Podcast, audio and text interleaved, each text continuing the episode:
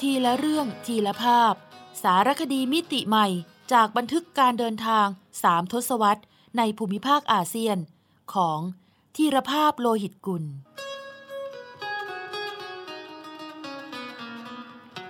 อ่านโดย สมปองดวงสวัย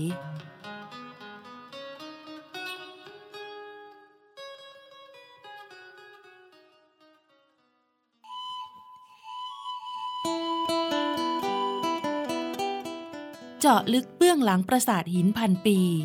ในสารคดีสัญจร นครวัด นครธม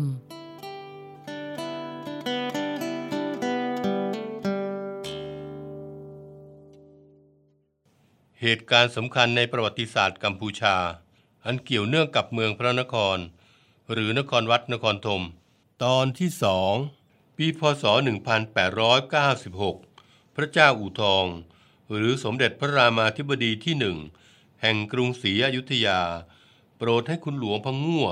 ยกทัพไปล้อมเมืองพระนครหลวง หรือนครธมในรัชสมัยพระเจ้าชัยวรมาธิปรเมศวร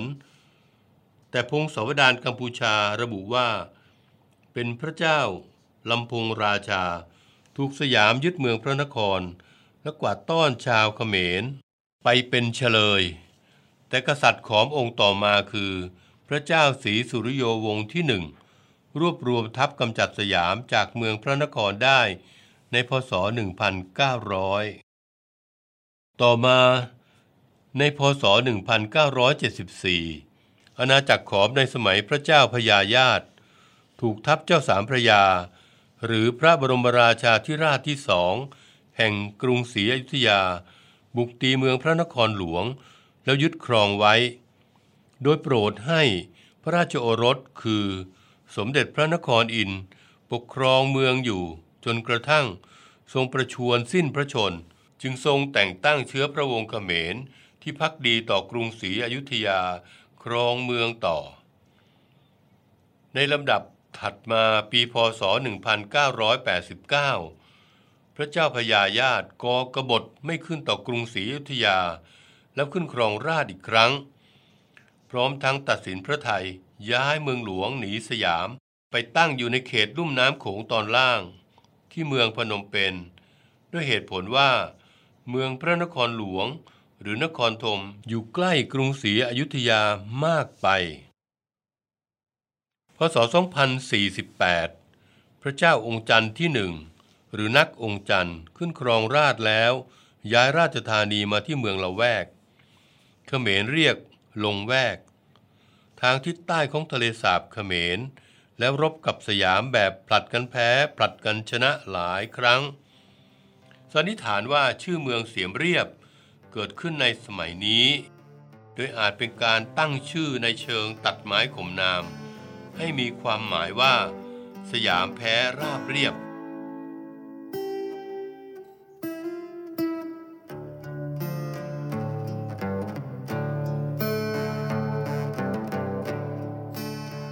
ในราวพศ 2089 ซึ่งตรงกับรัชสมัยพระชัยราชาธิราช แห่งกรุงศรีอยุธยา พระเจ้าองค์จันทร์ทรงค้นพบ เมืองพระนครที่ถูกทิ้งร้างไปนานกว่าร้อยปี และโปรดให้ช่างแกะสลักภาพที่ระเบียงปราสาทนครวัด ทิศตะวันออกฝั่งเหนือ เล่าเรื่องพระนารายณ์ทรงครุฑสู้กับกองทัพอสูรซึ่งมีร่องรอยว่าช่างขอมสมัยนครวัด ได้ร่างภาพไว้แล้ว แต่ยังไม่ทันได้แกะ หรือเพิ่งเริ่มแกะแล้วสิ้นรัชกาลซะก่อน ปีพศ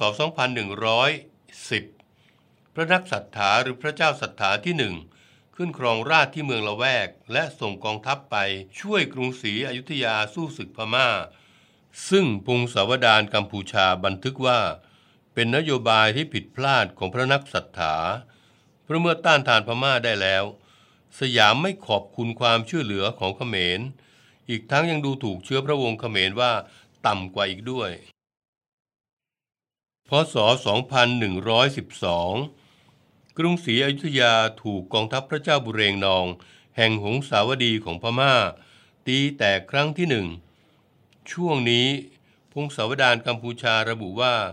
เขมรได้ฉวยโอกาสยกทัพไปตีบางเมืองของสยาม พศ 2117 พระนักศรัทธาสละราชสมบัติให้พระราชโอรสที่มีพระชนเพียงสิบพรรษา คือพระชัยเจษดา สร้างความไม่พอใจให้เหล่าขุนนาง พศ 2122 พระนักศรัทธาและพระราชมารดา ทรงบุรณะปราสาทนครวัด ซึ่งเวลานั้นเรียกพระพิษณุโลก โดยในจารึกระบุว่า ระราชาทรงบุรณะกำแพงล้อมรอบพระพิษณุโลกด้วยศิลา แต่ละก้อน ทรงบุรณะเครื่องบนด้วยนพสูรซึ่งทรงหุ้มใหม่ด้วยทองคำอีกทั้งยังทรงประกอบพระราชพิธีฉลอง การประสูติและเฉลิมนามพระราชโอรสของพระองค์ที่ปราสาทนครวัดด้วย พศ 2137 สมเด็จพระนเรศวรมหาราชแห่งกรุงศรีอยุธยา ยกทัพมาตีเมืองละแวกแตก ซึ่งตามพระราชพงศาวดารไทยฉบับหลวงประเสริฐ พระนักศรัทธาถูกประหารชีวิตด้วยพิธีปฐมกรรม พิธีปฐมกรรม คือตัดศีรษะแล้วอาถาดทองรองโลหิตขึ้นไปชำระพระบาทสมเด็จพระนเรศวรมหาราช แต่ตามพงศาวดารกัมพูชาระบุว่า พระองค์และพระชัยเจษดา หนีไปสิ้นพระชนที่สตรึงเตรงในลาว ปัจจุบันสตรึงเตรงเป็นจังหวัดหนึ่งของกัมพูชา นับแต่นั้นกัมพูชาถือเป็นประเทศราชของกรุงศรีอยุธยา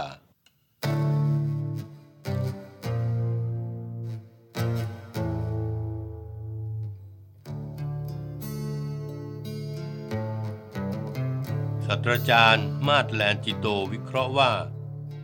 การที่เมืองละแวกแตกในครั้งนี้ทำให้ชาวเขมรไม่อาจฟื้นตัวขึ้นอีก และเมืองพระนครกับเมืองพระนครหลวง หรือนครวัดนครธมก็กลับมามีป่าปกคลุมอีกครั้ง แต่กระนั้นยังมีชาวบ้านมาประกอบพิธีทางศาสนาที่นครวัด ซึ่งเวลานั้นกลายเป็นพุทธสถาน มีวัดสองวัดตั้งอยู่ภายในปราสาท และชาวบ้านก็อาจเรียกนครวัดแล้ว เพราะเข้าใจว่าที่นี่เป็นเมืองพระนคร หรือนอกร ครั้นบัดนี้กลายเป็นวัดจึงเรียก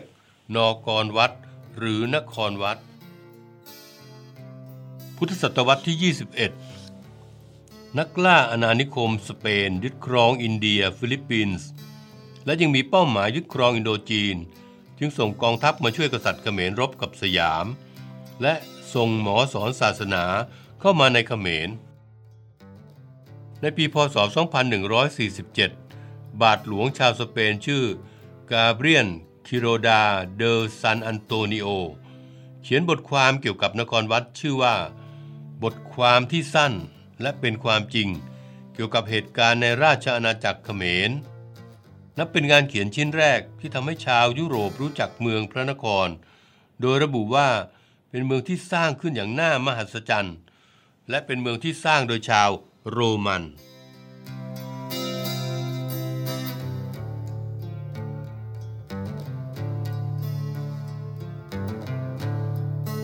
ปีพศ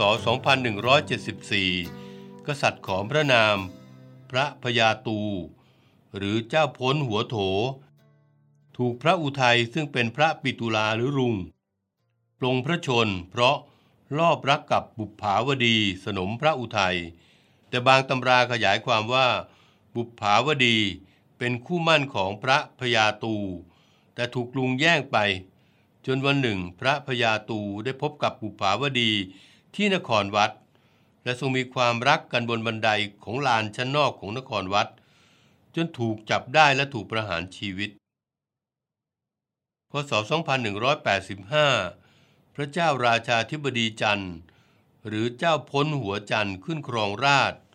พระองค์โปรดที่จะไปประทับที่เมืองพระนครหลวง หรือนครธมกระทั่งชาวสเปนที่เดินทางจากฟิลิปปินส์จะมาเข้าเฝ้า พระองค์ก็ให้ไปเข้าเฝ้าที่เมืองพระนครหลวง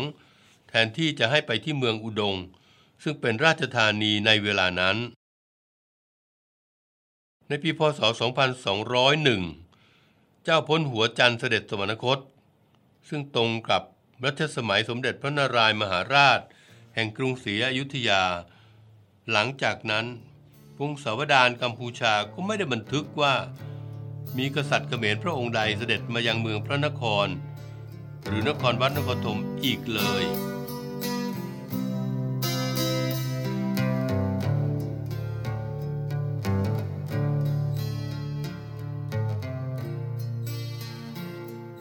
2258 นักแสวงบุญชาวญี่ปุ่น เดินทางมายังกัมพูชาและเขียนแผนผังปราสาทนครวัด พศ 2310 พม่าตีกรุงศรีอยุธยาแตกครั้งที่สอง นักองค์ตน หรือสมเด็จพระนารายณ์ราชาธิราช รามาธิบดีกษัตริย์เขมร ประกาศอิสรภาพไม่ส่งสวยถวายกษัตริย์สยาม พศ 2311 เชเวน บาทหลวงชาวฝรั่งเศส เขียนบทความถึงโบราณสถานในเขมร ระบุชื่อองโค สันนิษฐานว่าเพี้ยนจากคำว่านอกรโดยกล่าวว่าเป็นที่นับถือของชาวพื้นเมือง เท่ากับที่ชาวโรมันคาทอลิก นับถือวิหารเซนต์ปีเตอร์ที่กรุงโรม ในสมัยพระเจ้ากรุงธนบุรี พศ 2314 สมเด็จพระเจ้าตากสินมหาราช โปรดให้เจ้าพระยาจักรี เป็นแม่ทัพไปตีพนมเปญนักองค์ตนหนีไปพึ่งเวียดนาม หลังจากนั้นภายในราชสำนักเขมรก็เกิดความวุ่นวาย ด้วยมีการแย่งชิงราชสมบัติ ระหว่างราชนิกุลฝ่ายที่สยามให้การสนับสนุน กับฝ่ายที่ขอความช่วยเหลือจากเวียดนาม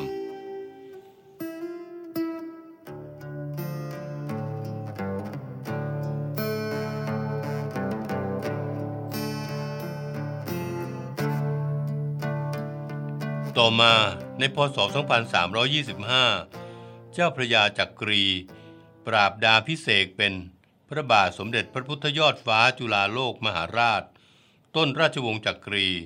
สถาปนากรุงรัตนโกสินทร์เป็นราชธานี ในขณะที่กรุงกัมพูชายังคงมีการรบพุ่งแย่งชิงราชสมบัติกันเอง จนถึงขั้นจลาจลในปีพศ 2337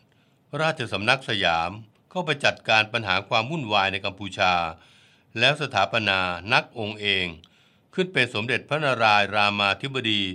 ศรีสุริโยพันธ์ปกครองกัมพูชา นักองค์เองท่านนี้คือ ราชนิกุลเขมรที่เคยหนีความวุ่นวายมาอยู่ที่กรุงเทพมหานคร ตั้งแต่ยังทรงพระเยาว์แต่ประวัติศาสตร์กัมพูชาบันทึกว่าสยามจับไป ทรงอภิเษกสมรสที่กรุงเทพมหานคร และมีพระโอรสสี่ในห้าพระองค์ ประสูติในกรุงเทพ นับแต่นั้น สยามเข้ายึดครองกัมพูชาเป็นประเทศราชอีกครั้ง โดยแบ่งเป็นเขมรฝ่ายใน หมายถึงดินแดนที่ติดชายแดนสยาม คือพระตะบอง เสียมเรียบ หรือสยามเรียกเสียมราช ให้พระยาอภัยภูเบศแบนปกครองโดยขึ้นตรงต่อกรุงเทพ และเขมรฝ่ายนอก หมายถึงดินแดนเขมรฝั่งซ้ายแม่น้ำโขงจรดเขตแดนเวียดนาม มีฐานะเป็นประเทศราช ภายใต้การปกครองของสมเด็จพระนารายณ์รามาธิบดี นักองค์เอง ในสมัยรัชกาลที่สองพศ 2358 มีการแปลจดหมายเหตุโจต้ากวานเป็นภาษาฝรั่งเศส ทำให้ภาพของเมืองพระนครชัดเจนขึ้นในสายตาของชาวยุโรป แต่ยังไม่มีใครแน่ใจว่า เมืองโบราณแห่งนี้ยังดำรงอยู่หรือไม่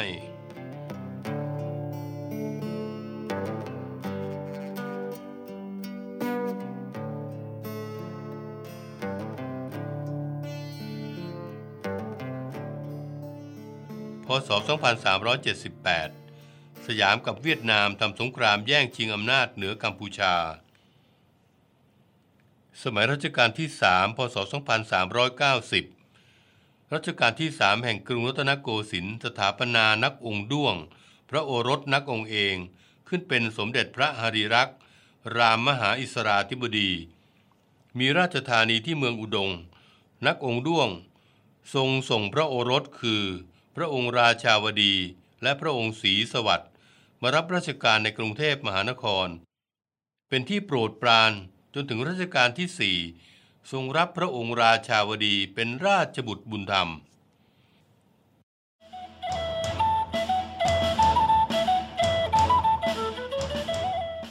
ซอกแซกอาเซียน ทุกซอกทุกมุมของอาเซียนมีเรื่องราวที่ค้นหาได้ไม่รู้จบ โดยกิติมาพรจิตราธร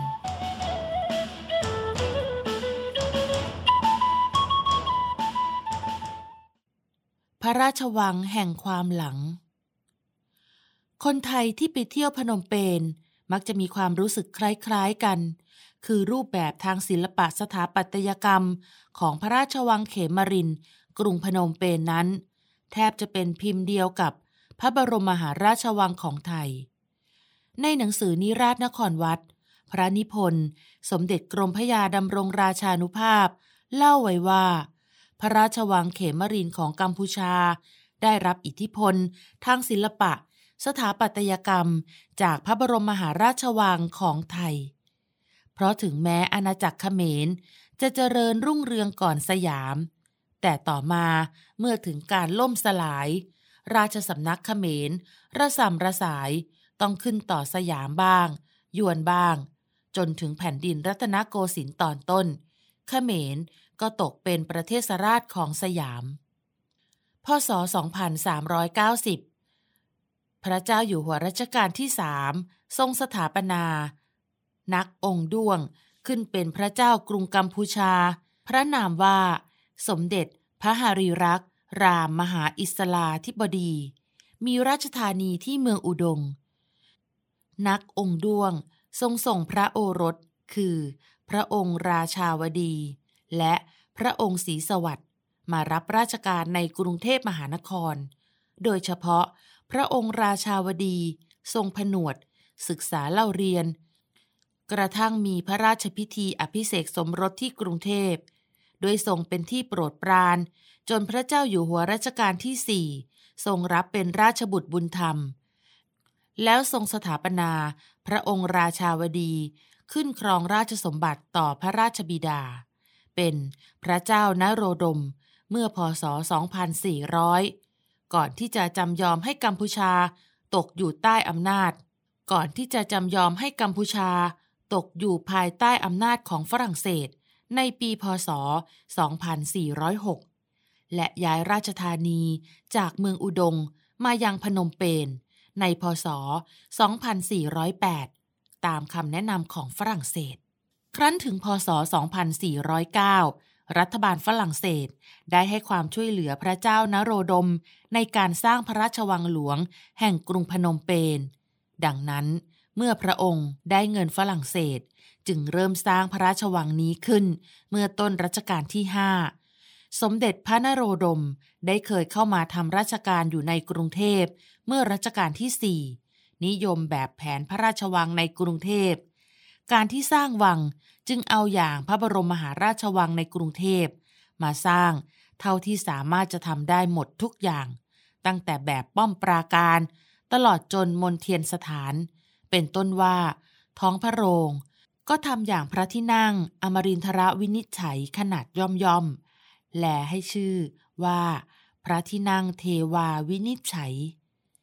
ข้างหลังท้องพระโรงก็มีพระที่นั่งขวาง เช่น พระที่นั่งไพศาลทักษิณเรียกว่า พระมหามนเทียนสถาน นอกจากนั้น ด้านข้างพระราชวังกรุงพนมเปญยังมีวัดพระแก้ว ซึ่งมีภาพจิตรกรรมฝาผนัง เล่าเรื่องรามเกียรติ์เช่นเดียวกับวัดพระศรีรัตนศาสดารามในกรุงเทพอีกด้วย